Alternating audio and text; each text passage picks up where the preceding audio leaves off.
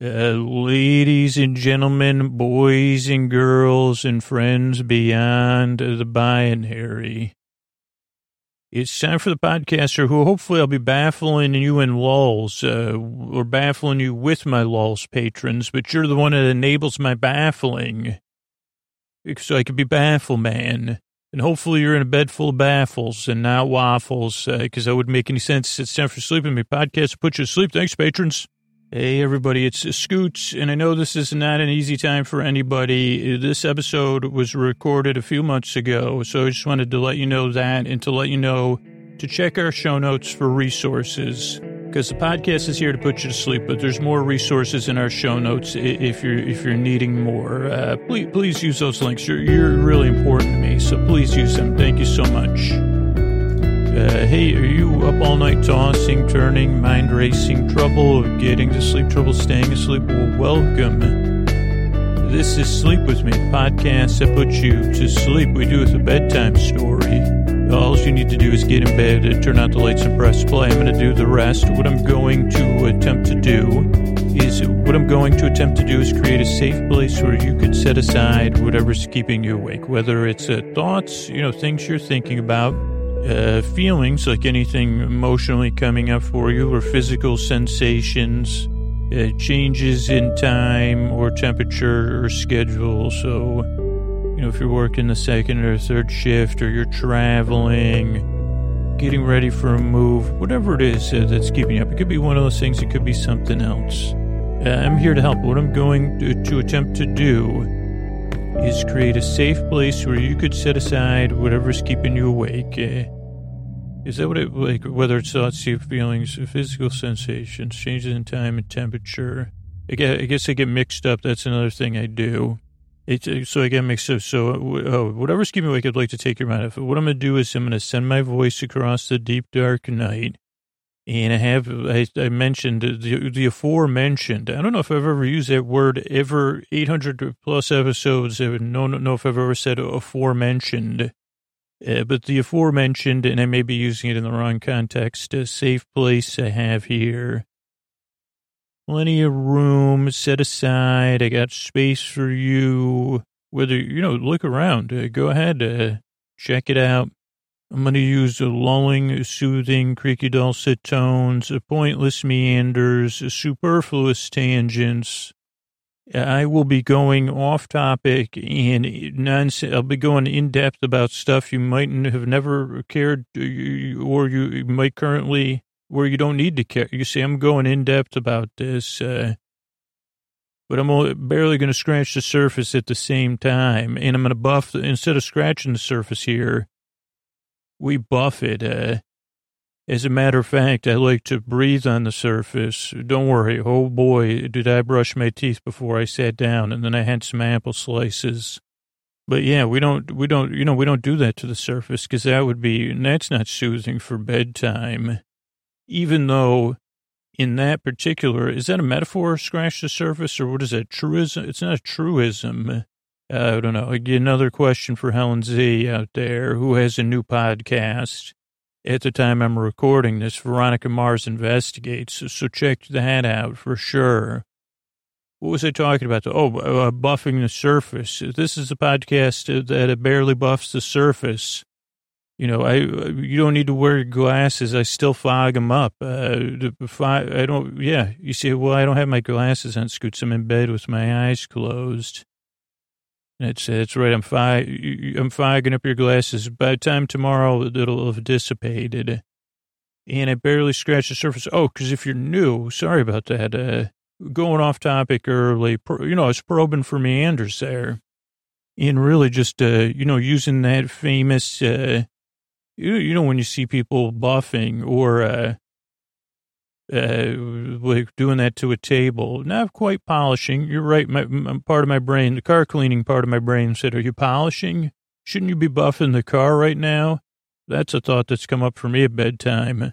And then I said to that part of my brain, "Have we have we ever, other than like uh, when we had to for an allowance when we needed money from our father, and uh, we or some uh, uh, I can't ever remember buffing buffing anything Okay, well, that's a hot, that's something totally different. That's not right. This is not a good time to talk about buffing. It's funny because, uh, uh, anyway, I was going to say that uh, Helen's podcast is with Jenny Owen Youngs, who's a, a buff, has a buff, buffering, uh, a Buffy podcast, uh, but it was way off topic. Oh, if you're new, so here's what I'm going to do. I'm going to, um, if you're okay, because if you're new here, you're probably like, what is this guy talking about or what's going on here? So let me circle back here. Let me sit down in our, our safe place we have set aside. So here's a couple of things. You know, this podcast is uh, different. So if you're skeptical or a bit confused, uh, well, you know, I'm confused, currently confused. That's what it says on my pro, one of my profiles, maybe. And uh, the, so this podcast is nonsensical. And here's a couple of things, you know, structurally, we're already a bit into the structure of the show, but the show starts off with a few minutes of business. That's more important for regular listeners. So if you're new, but that's how we keep it free for everybody instead of like behind a paywall with like 10 episodes and then the other 290 you got to pay for. All 300 episodes right now you could listen to for free or, or our most recent 300 episodes you could listen to uh, right there for free whenever you need it or all in a row. So thank you for that. So there's business. Then there's an intro. But in our case, the intro is like a cool down. I don't know why I would call it an intro. That's just like the only, it's a, it's a cool down part of the show. Normally, intro is just to warm you up to the podcast, you know, say, hey, we're going to be here talking about, this is Car Wash Cast. This is Carl with the Car Wash Cast. I'm going to be talking about car washing and things interesting car washers. Uh, uh, car, it's car wash notes, uh, which doesn't really work. But, you know, my favorite other podcast is Script Notes, so I built it on that. Uh, so car wash, you know, but not just for professional car washers. Uh, it's, uh, you know, car washing. I can't remember how John and Craig say it. Oh, I think John always says it. Uh, but that's a car wash cast, and that would be the end of the intro for the car wash cast. And then maybe they would do tonight. We're going to be talking about buff buffing and buffering. Do you watch buffering or listen to podcasts while you buff cars? Uh, give you know, I'll offer my opinions later. So that would be an intro. For our intro, it takes maybe somewhere between uh, 12 to 18 minutes because I want to ease you into bedtime. So it is a big part of the show. Sometimes new listeners, uh, they kind of think, oh, are you just, uh, is this just filler or no, this isn't a kind of an essential part of the podcast, but there's no essential parts. And what I mean by that is uh, some listeners skip the intro and some listeners fall asleep uh, uh during it. Uh, but for most listeners, it's part of their wind down routine. So some people are listening before they get into bed and some people are in bed. Good to see you. Looking great. Be fogging up those glasses later. Don't worry about it because I'll be, I'll buff, I'm to buffer them. I'm to buffer them. I think I've been buffering half my life. My thoughts are always buffering. But so, so the intro is just an explanation of the podcast. It's a little bit different every time but it gives you time to kind of let the day fade or fade away or fade away and to start you drifting off into dreamland. So that's the first 12 to 18 minutes of the show. Then there's some business. And then tonight we'll be talking about TNG. Uh, that's Star Trek The Next Generation. And if you don't watch the show, you don't need to. Like, believe me, I'll talk about it in a way that won't make any sense to anybody. Uh, but if you can't sleep, it'll be pleasant, you know, pleasant enough to keep you company or to help you drift off. And we'll be talking about, you know, some just the stuff that happened, what people were wearing, a lot of the dialogue, uh, how people held their bodies, how many close-ups, but you know, when when does the camera zoom on uh, Jean-Luc Picard? So that'll be the episode. Then there's some thank yous at the end. So that's how the show is structured. Also, if you're new or regular listener, you don't really need to listen to this podcast. You can listen. And if you can't sleep and you're looking for a companion in the deep dark night, I'm here to the very end. So I'll be here to keep you company. Uh, but you don't need to listen. You won't miss anything. You could replay it if you really want to or listen during the day. It'll be kind of a slow paced uh, discussion about things. So no pressure to listen, but also no pressure to fall asleep. The reason the shows are about an hour is so you could drift off at your leisure, kind of see how it goes, and then fall asleep as you wish. Uh, I think, uh, let's see, I think that's it about that. That's structure of the show. You don't need to listen. No pressure to fall asleep. If you're new and you're kind of like, how do I listen to this? Or when are you going to start making sense? It's kind of like, uh, like listening to, like, what if there was a class, uh, and you were taking a class where they said, hey, not only is there no grade, uh, like where the, what if there was a class i'm trying to think of a class that could be a metaphor for this that's still conducive to sleeping at bedtime. Like what if there was a professor who secretly they're they were doing some sort of performance art or something and they said hey come to my class and you could really learn as much or as little as you want. I, I don't know what you would learn from me because i'm just going to be lecturing and my lectures don't necessarily follow any logic, but they kind of do following meandering paths. But my classroom's a safe place. You, will give yourself a grade at the end based on uh, whatever you feel like. Also, you know, this is a, a tuition-free class, uh, maybe, even though I'm getting paid. You know, of course, the professors, everybody's getting paid, whether you're a teacher or student in this class. This is imaginary, by the way, just so you know that. Uh, and so no pressure. Show up, you know, just to respect everybody else's space. But since this is odd, you know, really, uh, you're in your own space. So I don't know. I guess that, that would be one way to listen. Like if you knew all that and then you showed up to class, uh, you'd say, well, how do I feel like listening today? Well, I'm just going to kick back and see. They got comfortable chairs in these classrooms. Holy cow. And I guess I'll maybe, I'll maybe kind of listen for a while. What's the old Professor Scoots talking about? Uh, oh, how many different shades of dragonflies are there in the world?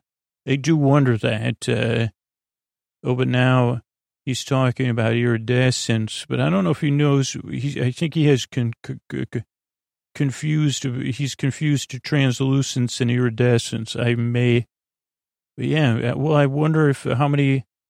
Yeah, how come a lot of dragonfly dresses have wings, but they don't? Uh, he's he's imagining he's wearing a dragonfly dress. Uh, and how that would feel. And then he's giggling because he's saying, Of course, my dress wouldn't be translucent, it would be iridescent. So I guess he does know the difference. So that would be, that's kind of how to listen to the podcast uh, as an example. But here's the thing I'm glad you're here. The reason I make the show is because I've been there in the deep dark night, tossing and turning, trouble getting to sleep. I have uh, trouble staying asleep. Uh, waking up and getting back. I've, I've had it all. And, you know, changing my schedule just recently. So I'm getting back in the groove myself. So here's the thing. I'm glad you're here. Kind of see how it goes. Give the show a few tries. It's uh, we've had thousands of people review the show, and almost every single one says, "Hey, it took me a few tries to get used to the podcast." So give it a few tries. See how it goes. No pressure on your end. Uh, hopefully it helps you. If it doesn't, I, appreciate you checking it out. You can also go to sleepwithmepodcast.com slash no thank you uh, if you find that the podcast uh, doesn't help. Uh, but I really appreciate you checking the show out. I appreciate your time. I work very hard. I yearn and I strive, and I want to help you fall asleep. Uh, so thanks again for coming by. All right, hey everybody, it's time for uh, the uh, another episode of uh, Sleep with TNG, and this episode is a two-parter. We'll we'll be covering the first part tonight, and it's Redemption, it's season four, episode twenty-six. Which, when I was writing this earlier, I thought about uh, what an um, accomplishment that is. Twenty-six episodes, and I'm presuming in a year of uh, quality television. I mean, that's an episode every two weeks. I mean, my math could be off, but I'm pretty sure two, 26 plus 2, 26 times 2 is 50, 26 times 2 is 52. Maybe there's 54 weeks in a year, maybe there's 52, I'm not sure, but uh, really a great accomplishment. And this is one of these episodes uh, that not only stands up to like a, multiple rewatches, but really reveals more and more depth. Uh, if you watch both episodes, uh, I don't know how many times I've watched this first episode because I watched it once, maybe a year or two ago, and then uh, a bunch of times recently. Uh, and it really is an amazing, amazing episode. If you're a fan of uh, Jean Luc and or Worf and or Bolt or uh, it kind of the like I don't know the the ways in which you if you if you choose to project, project I, I think that's one of the great things about TNG or Star Trek Star Trek is that you can project and identify with characters, uh, particularly Worf and Data. You know the times you do feel like you're a little bit on the O U T S I D E or whatever. Or you don't understand, you know, your, your your own journey of self discovery, and then doing it also through uh, Picard's eyes. This is just a classic. So it opens with Captain's log, headed to the Kling, Klingon homeworld. My handwriting says an installation ceremony, but it's an installation ceremony, and hopefully to correct a grave injustice. It, what does that say? Roses? Uh, Worf, oh, he's got a robe on. So Worf's working out. Uh, he's doing a little, uh, like Klingon martial arts practice or training. I don't know if they've seen this like uh, like uh, like uh, I don't know if what to, to, describe it other than like a robe. Uh, but he's there. Chadich shows up. That's Picard. Not time. Oh, this is just real. I'll read some of the um the dialogues. It's so amazing. And you think about TV writing, or I think about writing a lot within the first uh, four minutes, this episode sets up the theme and the the main conflict uh, in a very uh, segmented television way, but was still flaw. I mean, in my opinion, flawlessly. Uh, so Picard rolls up to Worf's. Worf's working out, and they talk about uh, some, some amazing things. Uh, uh, basically, well, I guess I don't even need to read it. Picard basically says, well, practice more info, nothing, uh, the gourd. Uh, but, but basically, Picard says, Are you going to try to right the wrongs when we're here on your home world? And Gowron's going to be in charge. And basically, Worf says, I think this calls for more practice. Uh, uh, oh, because he says, I'm here as your Chadich, not as your uh, captain. And he, sa- he says, uh, Oh, yeah, Worf says, It's not time for me yet. And he says, patience is sometimes more effective than sharp things. And Picard says, well, patience is a human virtue. I'm glad to see you've taken on, but doesn't this situation call for a more Klingon response? Because this was like a cover up, uh, and you got the, the, the raw side of it. Uh, no escargot scheduled. Gowron, what? Uh, effective for Bortas. Why? The lies must be challenged. Uh, like, uh, and Worf goes, yeah, I've grown weary of uh, this dishonor. Oh, and then the Riker calls, he goes, yeah, we got this vessel Bortas here. It says, it it's going to be our escort. Worf goes, yeah, there's no escort. They go up to the bridge, uh, and uh, Picard goes on screen. It goes, uh, he goes, yo, this is Gowron. Ricardo goes, what's up, Gowron? He goes, we got to speak if we're going to be successful.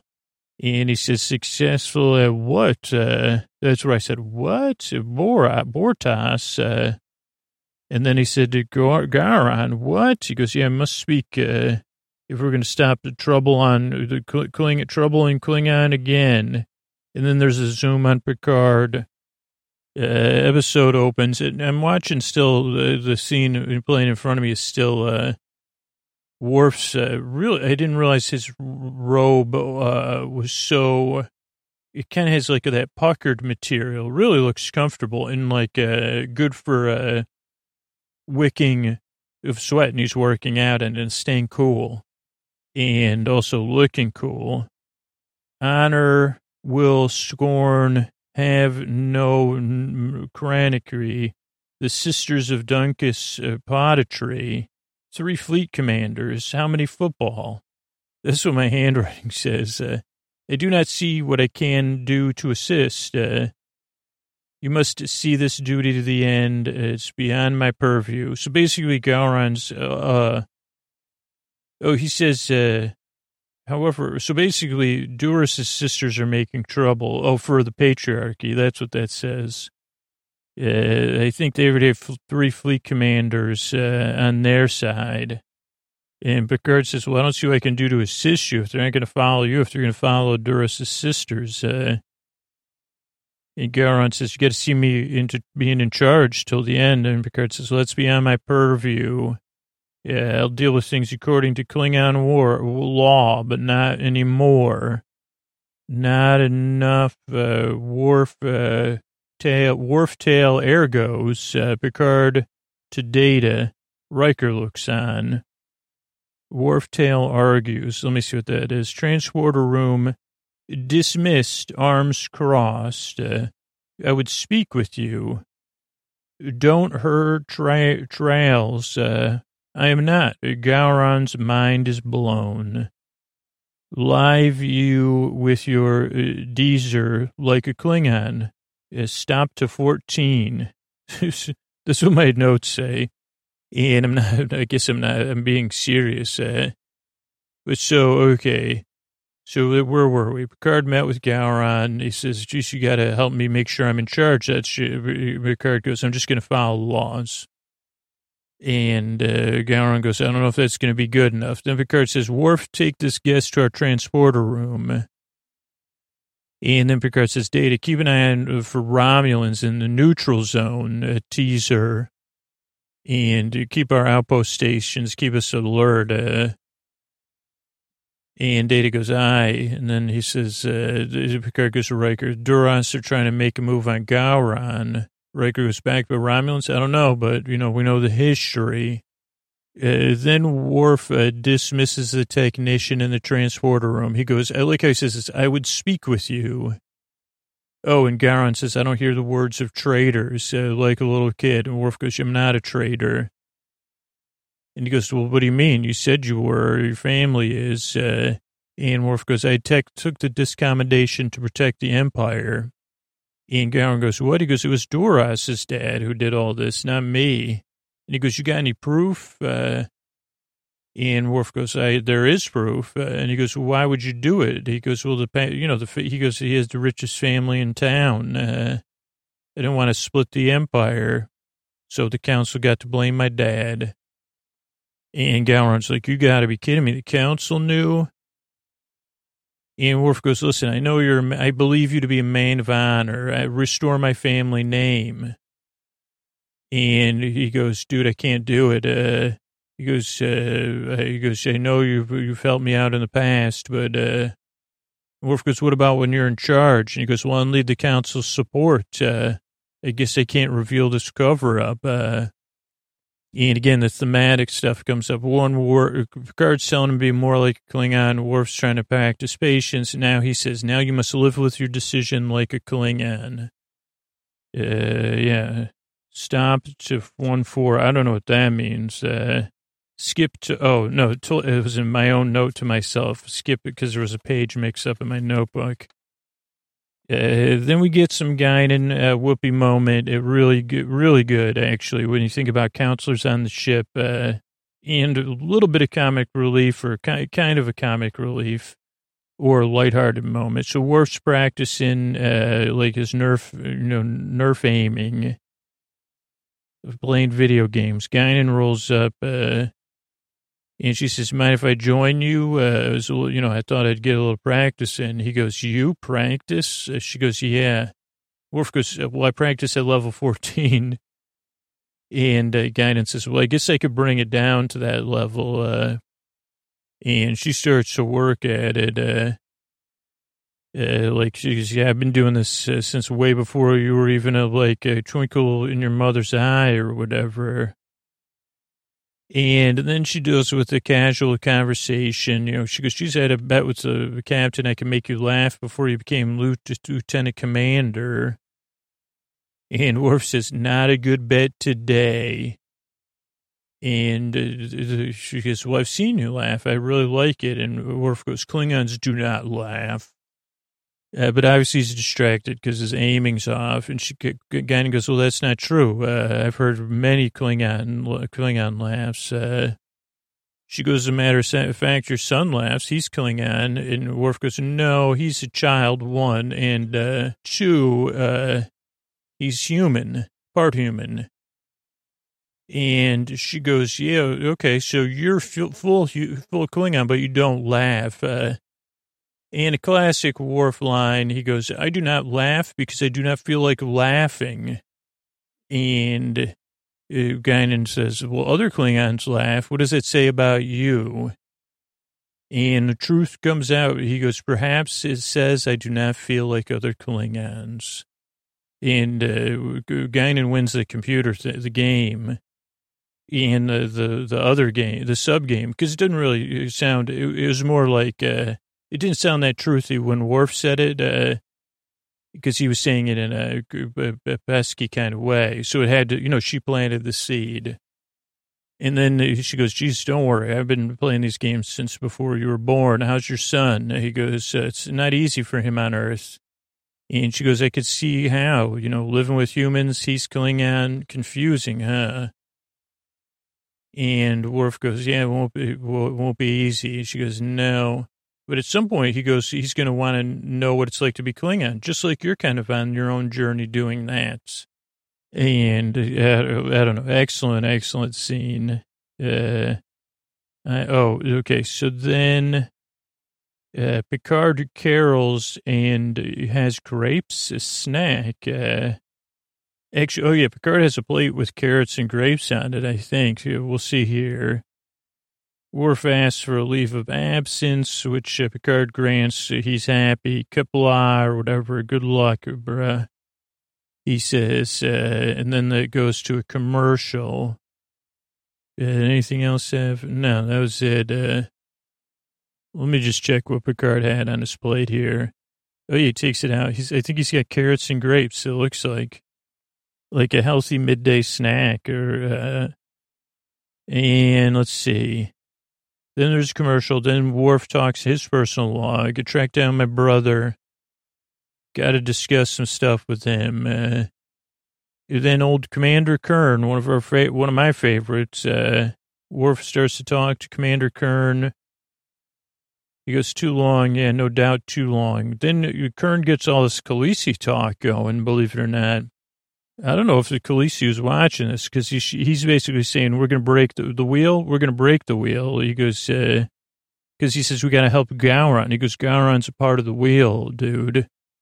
And we're going to break the wheel, uh, the system, the whole nine yards, uh, or uh, whatever, uh, the, whatever term we use for it, uh, kilowatts and they go back and forth. And Kurn says, just join us, Worf. And Worf goes, no, Gowron's the leader, man. And uh, Kurn says, uh, he spits in your face, man. There's no honor. And Worf goes, there's no honor via dishonor. By the way, I'm the older brother. Worf takes a patriarchal dominance.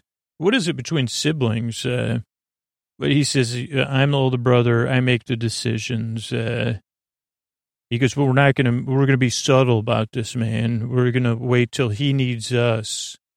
Also, I could not find anything about this, but it seems like, so, uh, let's see the time. It's, uh, right now he's getting a drink, but there's like a bowl with like salt or sand in it. And I couldn't find anything about this on the internet. I mean, it didn't look very long, but, uh, I don't know if Klingons have a salt bowl or what? It's like right, right around 15 or 14 minutes into the episode. It's to uh, Kurn's left as he's drinking. I think he even dips his hand into it. Let's just keep watching here. Right now, he's raising his glass to Worf.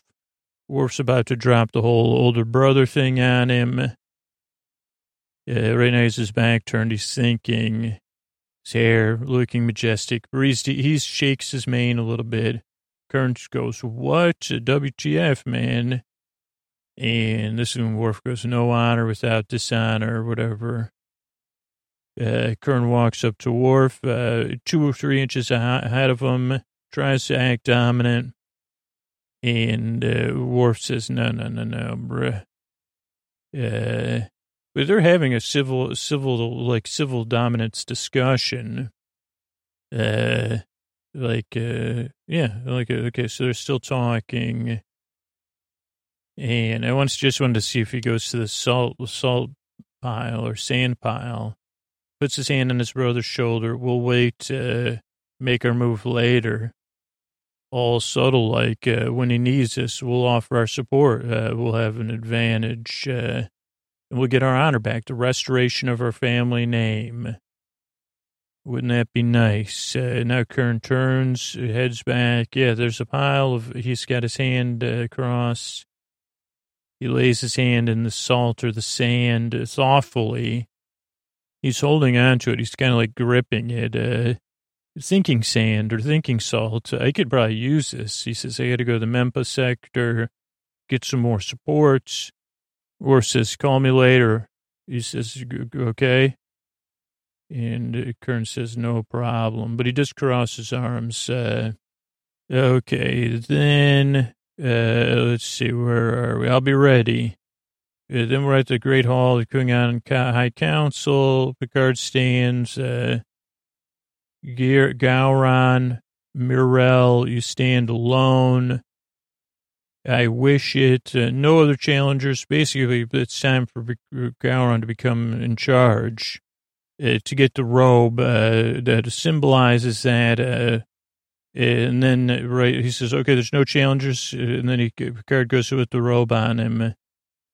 And then they go, there is one challenger. I'll challenge him. I'm Duras's son uh, I forget his name. It'll come up soon. Uh, and then someone says Larissa, or uh, I, I got I don't know the names right this second, but uh, is this your doing? Like Duras's sister, Lo Lursa, that's her name. Yeah, she goes, yeah, we found out he has a son, uh, B'Etor, but uh, B'Etor, uh, Tor, oh, Toral uh, Lursa and B'Etor, uh, Duras' sisters, they go, well, this can't be Duras' son. They go, okay, we'll check his genes. Uh, and Gowron's like, this is outrageous, man. I'm in charge. This is just a kid. Uh, and he's got a bit of spunk in him, this kid. He's got some attitude. What's his name? Toral. And uh, they say, well, the arbiter will consider it. Uh, give us a, you know, give us a bit.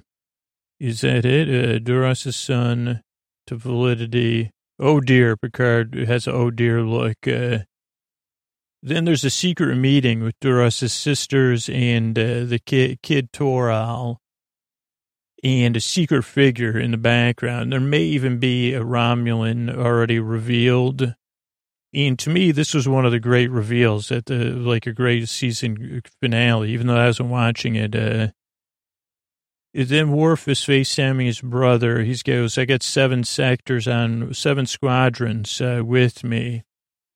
And I think he says, let's meet up in the home world. Uh, then we have another great scene, a real small scene that I just didn't quite pick up on and the, the subtleness of it. Uh, but Worf's learning. Worf's using in data or doing research. And Picard comes in uh, and he goes, they're, they're looking up stuff, the proof for Duras, uh, that Duras's dad was phony.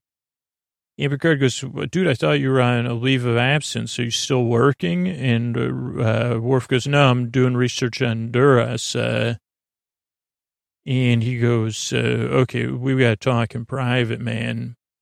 And he goes, basically, uh, Picard sits him down. He goes, dude, you can't, this is a conflict of interest. You can't use uh, our our resources uh, to uh, against Duras. He says we got to walk the tightrope of compromise or something. And Worf goes, I need those Federation records.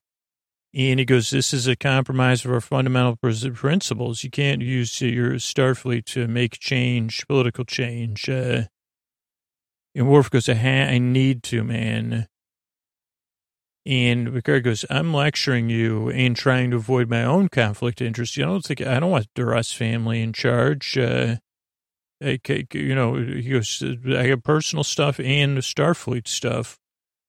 And he said, oh, this is what he says. We walk the same tightrope between two worlds, you and I. We have to try to keep those uh, two worlds separate or we shall certainly fail or fall. And Picard goes, I'll tell you what, I'll open source all the documents to anybody, not just you. That's a fair way to do it. And Worf goes, thanks, man. And then Riker calls. He goes, you got a private message. Uh, so Picard gets it. Uh, he gets invited to the Duras' sister's house for tea. Siriel Gorn, you come here, brave act. Uh, she touches his head. Picard is impressed with the Earl Grey. You see clearly, could be the end of the alliance. Be our friend. You're like a couple of ranchers. What? Uh, nervous looks, a good day. Picard's speech time with due respect. Uh, he's just a boy. Okay, so basically what happens is Picard gets called to see Laura, Lursen B'Etor, and uh, they say, hey, Earl Grey, right? He goes, yep. Uh, they go, we just came here by yourself. That's brave. Uh, Picard goes, well, I didn't expect your invitation. They go, yeah, we should have invited you sooner. We just, you know, we know you don't like our brother. And they go, neither did we. And they say, we don't want to be your enemy. Uh, and Picard goes, that's great. Uh, they go, do you have a, decision on Toral? And they, Picard goes, not yet. I'm working on it. Uh, they freshen his tea. They go, Jesus, Toral's going to help us, uh, you know, next, he's the next generation, support of the people and all that. And Picard goes, well, I want to see if he has a support of the law. That's my job. And they go, well, you got to figure it out. Picard goes, okay, well, I'm in a pickle here because if I see Toral's challenge is valid, uh, you two will be in charge. Gowron will be out. Uh, if I reject Toral's claim, you'll say I'm just uh, like uh, serving Federation interests, and you'll try a coup against Gowron. And that's when they say, you see clearly, but one thing is missing. Uh, uh, what if uh, you rule against us and we win? Yeah, that would be the end of the alliance with the Federation. And wouldn't that be unfortunate? And Picard goes, You've manipulated the circumstances with the skill of Romulan. I'll make my announcement tomorrow. Great tea. Good day. Okay, so then Picard goes, uh, Where's the speech here? Okay, Picard makes a speech. With all due respect to this dude, he goes, I understand he's definitely uh, has the Duras bloodline. One day, perhaps. Right now, he's just a boy. Perhaps he shall. Uh, but just because uh, he has a bloodline doesn't mean he has a claim to leadership. He's never led anything. And then the dude says, uh, the Tor- Toral says, uh, follow me and I'll show you honor. Uh, and uh, let me see what, let me read the things. Uh, and then O'Garan says, if you follow him, you're rejecting Klingon law. Superguard basically says Gowron's in charge. Uh, you know, Duras had a claim. He's not here anymore. Gowron is. He, I already gave him the claim. And uh, that's it. Uh, and then seven people follow along. And then there's like a lot of oh dear looks. Uh, a lot of like looks. Uh, then there's an ad. I think on Frown Mound. That's what that says. Then at 2854. Oh, this is a great shot of the Klingon vessels. Uh, uh, Worf is, uh, what is this? Worf Gowron pointing at throne. I got four squadrons. What? Uh, so Worf is meeting with Gowron. Oh, he says, dude, you're in trouble. Uh, how are you going to deal with Duras? And he goes, what do you, he goes, you're dishonored, bruh. And Worf goes, I got four squadrons. And he goes, how? And he goes, my brother Kurn." And he goes, "Kurn's your brother? Why? And he goes, yeah. He goes, we hid his bloodline to protect him. Uh, and Gowron goes, he doesn't like me. And Worf goes, I'm the older brother. I'm in charge. And Gowron goes, what do you want? Worf goes, family honor. And Gowron's finicky. He says, uh, and Gowron really said, think about it. He says, well, four squadrons, not enough. Uh, he goes, uh, he goes, we need more help, uh, and uh, you could get Federation help. Uh, Picard listens to you. And Worf goes, I can't ask for my work. That's my work, man. And Garon goes, well, if you want your family honor, you're going to have to get a Federation help. Uh, Goes, are you a Klingon or are you hiding behind human sur- sur- excuses? What are you, Worf? Uh, are you trying to talk your way out of stuff uh, like a human? Or do you hear the cry calling you, uh, calling you to glory like a king Klingon? Uh, let's see. Listens to you. Okay, we got that.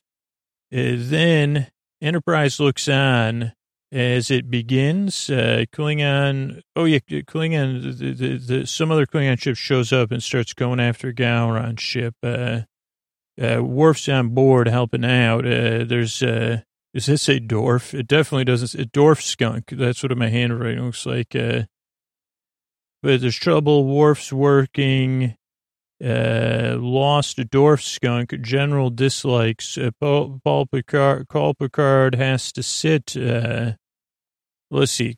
Basically, uh, there's two ships against a board, uh, Bortas. Uh, and Gowron's working. Uh, the Enterprise is looking on. Picard says it's begun. And uh, Data's like, Picard, what are we going to do? They're in trouble. And Worf's on board, I think. And Worf says, or Picard says, we got to get away from here. We got to stay out of this. Uh, Riker goes, but isn't Bortas? Shouldn't we help him? And Riker goes, engage. Uh, we can't drag the Federation into this. Uh, so then they're like, oh no, the ship's in trouble. Uh, shields are going down. Worf goes, uh, the grounds goes, let's go, let's get this done. Picard goes, or Worf goes, no, no, no, no. Uh, let them sh- think the ship's uh, helpless, and then we can trick them. And then War, they go, Gowron goes, okay. And then 35,000 kellicams. That must be kilometers. I think I looked it up, though, at the end uh, 20, you know, so they go, okay, now they're in transporter range. They're going to drop their shields. So they take out one ship, uh, but the second ship manages to only get minor uh, hits. Uh, and they're like, now they're in trouble again. But then when a Kurn's ship shows up and defends them, it uh, Kurn goes, yo, we're here to follow the banner of Gowron. And Worf says, uh, uh, the enemy took off. The other ship took off anyway. And Gowron goes, Great job, Kurn. I can't believe Lursen B'Etor already moved against me. Meet me at the Great Hall. And then Gowron says, Call the Enterprise and tell them to, to attend my installation as a leader. And then we have another captain's log. With newfound support, Gowron has chosen to proceed with the installation ceremony. The enterprise is returned so that I may perform my final duty as arbiter of succession. Uh, let's see what else we have. GOS, GHOS, I could set a lot. Uh, uh, robe goes on. So Picard puts the robe on Gowron. Uh, Ma Dev Gas. Uh, Worf walks up uh, to him uh, with Kurn. He goes, "Oh, geez, you're both proving yourselves. Your hearts are Klingon, giving you your honor back. Let your name be spoken once again." And then there's an ad after they get their uh, honor back. Worf gets his honor back. Uh, then Klingon Enterprise, uh, Klingon ship and Enterprise after the ad. Worf, Riker, Picard, and the Soul Leader Gowron. Uh, around the ship. Uh, and Gowron goes, uh, because of the treaty, I want your assistance and against my enemies. Uh, and Riker goes, those are Klingons. He goes, all who oppose me. And uh, Picard goes, Enterprise or the uh, Federation can't get involved in internal affairs. Uh, and Gowron goes, you already did the right of succession. You're involved. And Picard goes, this, my duties are done, man. And then Worf butts in. He goes, Captain, we got to intervene. Uh, Duras, this is Duras is behind it. They're no good. Uh, and they're not good for the Federation either. You know that. Uh, they uh, conspired with Romulans. He goes, I beg you, support us in this cause. Uh, and Picard Worf, I don't have to, Mr. Worf, I don't have to write, write, lecture you on non-interference. Uh, we've sworn an oath. Uh, no matter personal feelings, I refuse your request. uh, Gowron starts to st- uh, pound, what do we call that? Like, uh, go out, like, in a frustrated way. Worf's behind him, and Picard goes, Worf, uh, you got to get back to work, man. Uh, leave absence is over. We're leaving. And Worf goes, Captain, I need an extended absence. Uh, and Picard goes, Worf, uh, nope, uh, time to get back to work. Your responsibilities as a Starfleet officer are incompatible with remaining on board a Klingon ship uh, during internal affairs. And Picard goes, Captain, please. Uh, and he goes, I order you to return to duty at once. And then Worf resigns. His commission as a Starfleet officer puts his uh, Enterprise badge on the table and it's like a dun dun dun moment. Uh, Worf was stunned. Uh, oh, Worf stunned. He's been stunned, but the captain refused him. And then uh, uh, Gowron says, "I'll wait you on the Bortas." And Worf walks out of the room. There's lots of music, uh, and uh, then Worf's in his room packing. He's in a Klingon uniform now and doorbell rings. Picard goes, geez, mind if I come in? Worf goes, no.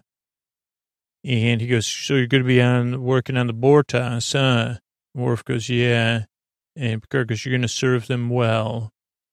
And uh, Picard, really great scene, by the way. This one, like, uh, hey, Picard goes, geez, are you certain you're making the right choice? Uh, and Worf goes, you know, I was raised by humans, uh, spent my life around them but I was born a Klingon. My heart is of that world. Uh, I do hear the cry of the warrior. I belong with my people.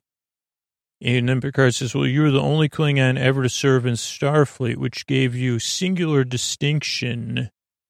But what I felt was unique about you was your humanity, compassion, generosity, and fairness.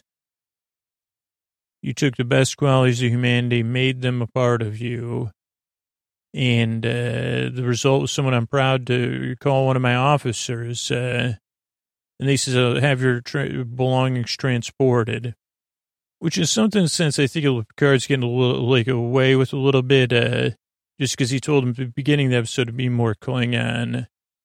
But then I, I don't know. Sometimes I start to wonder: Is Picard like God? Like is, in some sense, like uh, I mean, he does have this godlike power, but in uh, even though he's human, he is like superhuman in his uh, ability to deal with things uh, and be kind and generous. So maybe he knows how this is all going to work out. But then I cried. I'm not going to bounce around it. Not on the first time.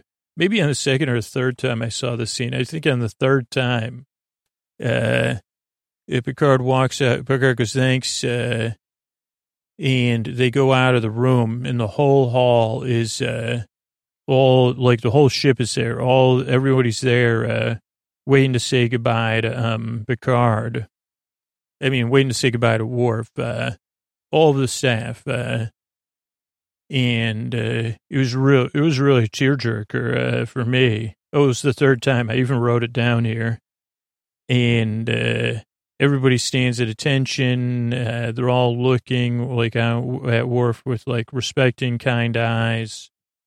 Uh, then they go to transporter room, and I think I wrote everybody that's there, uh, but maybe I didn't. Uh, lift surprise, maybe it was after they got off the lift.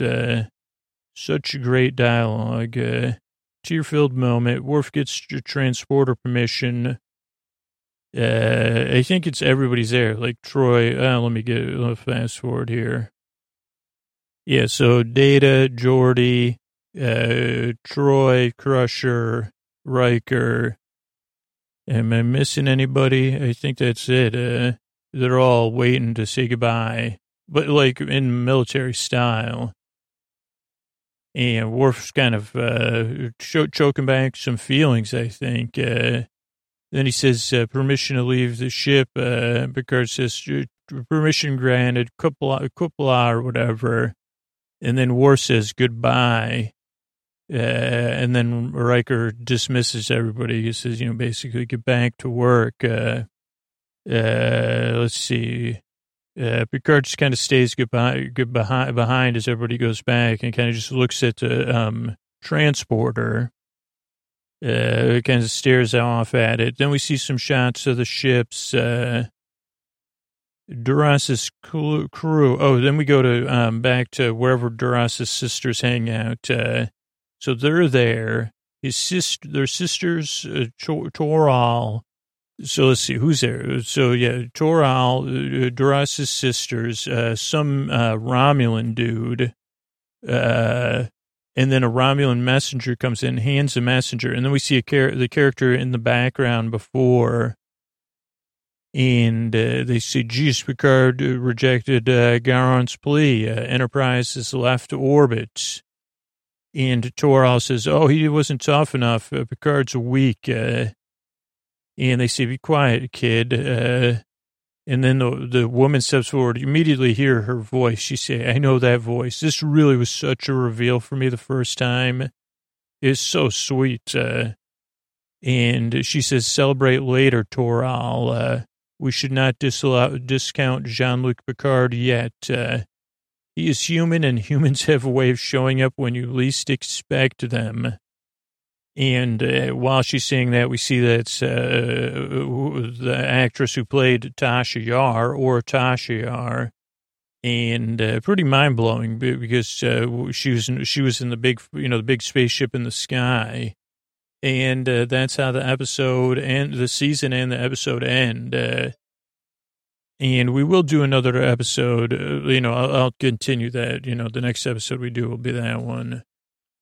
Um, but let's look at a couple things. One thing, a question I had. Uh, let's see, Wikipedia, the entry for this episode.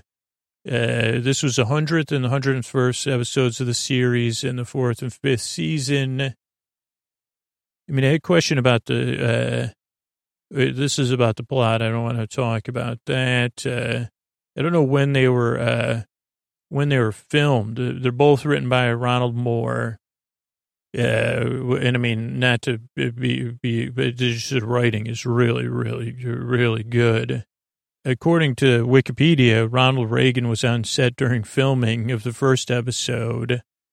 Uh, it's one of the high, more highly recommended uh, uh, episodes. Um, it's on the Blu-ray. Uh, Reunion is a prequel to this. Uh, and yesterday's Enterprise, which I think we might have covered, uh, is also re- related to the next uh, part two. It doesn't say anything about filming, so I guess they probably maybe they filmed it, you know, a few months apart. I'm not sure. Uh, just in case you're wondering, uh, the baldric is what uh, Worf wears. I always forget uh, the sash uh, that goes over the left or right of uh, Klingons. It's a symbol of their Klingon house. Worf wears his baldric as a member of Starfleet over his right shoulder.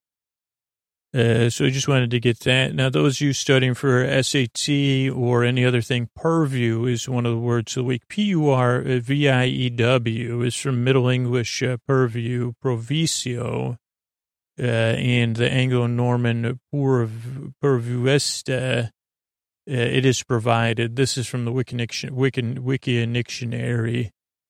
It's uh, purview as a noun, the enacting part of a statute, the scope of a statute, uh, the scope or range of interest or control.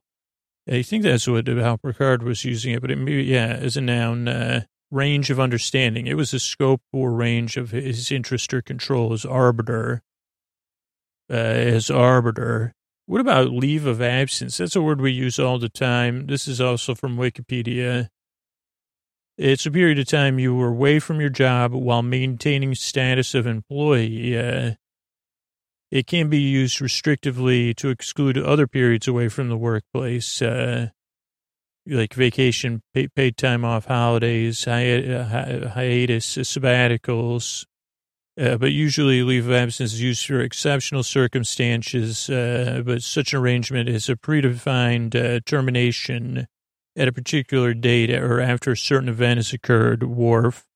Yeah, there's paid and unpaid, uh, continue, you know, but they don't, I don't know how that, any of that works on, uh, I don't know how any of that works on Starfleet. Uh, Arbiter, oh, Arbiter is a character in Halo. Uh, Arbiter class uh, Protoss ship in uh, StarCraft. Uh, but it's a person who decides things in arbitration. Arbiter is used in Dante in the game uh, DMC. Uh, Arbiter, though, I, I think it, which one was the Arbiter? It was in Star. Oh, that's in Starfleet. I thought there was oh the Protoss and Starfleet have uh, arbiters. I think I don't know if Arbiter's a good long range one or if the Arbiter is that the giant one. I don't know. Nothing like a StarCraft craft reference. Then Kellicam is a Klingon U measurement. Uh, this is from uh, fan memoryalpha.fandom.com. Uh, it's intended for use at a planetary scale and interstellar, oh, insignificant for interstellar measurements. Uh, it doesn't wonder what it converts to. I mean, it sounds like kilometers, uh, oh, but it just doesn't say.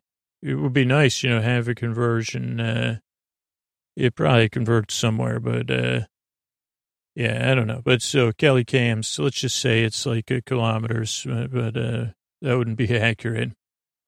Okay, and then perhaps I think that said once or twice in this episode. It reminds me of this song. I think I first heard it as a cake song, uh, but originally it was a song known as Quizas, Quizas, Quizas, uh, or UI in Spanish.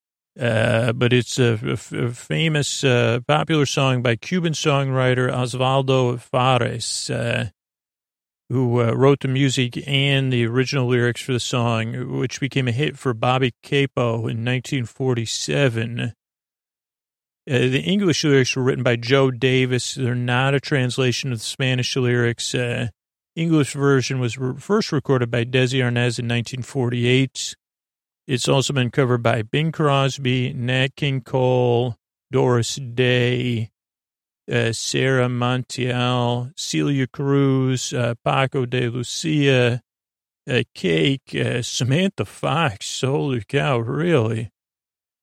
Uh, Geri Halliwell uh, from one of the original Spice Girls, Mari Wilson, Ruben Gonzalez. I didn't realize it was covered this many times. Emma Bunton, Pussycat Dolls, Buena Vista Social Club, uh, Andrea Bocelli, Il Divo. I guess this is going. Uh, so it's been covered a lot of times. Uh, and here's the lyrics. Uh, this is taken from the Cake song, but it is the lyrics from. Uh, so the songwriters are uh, Osvaldo Farres and uh, Joe Davis. Uh, you won't admit you love me, and so how am I ever to know?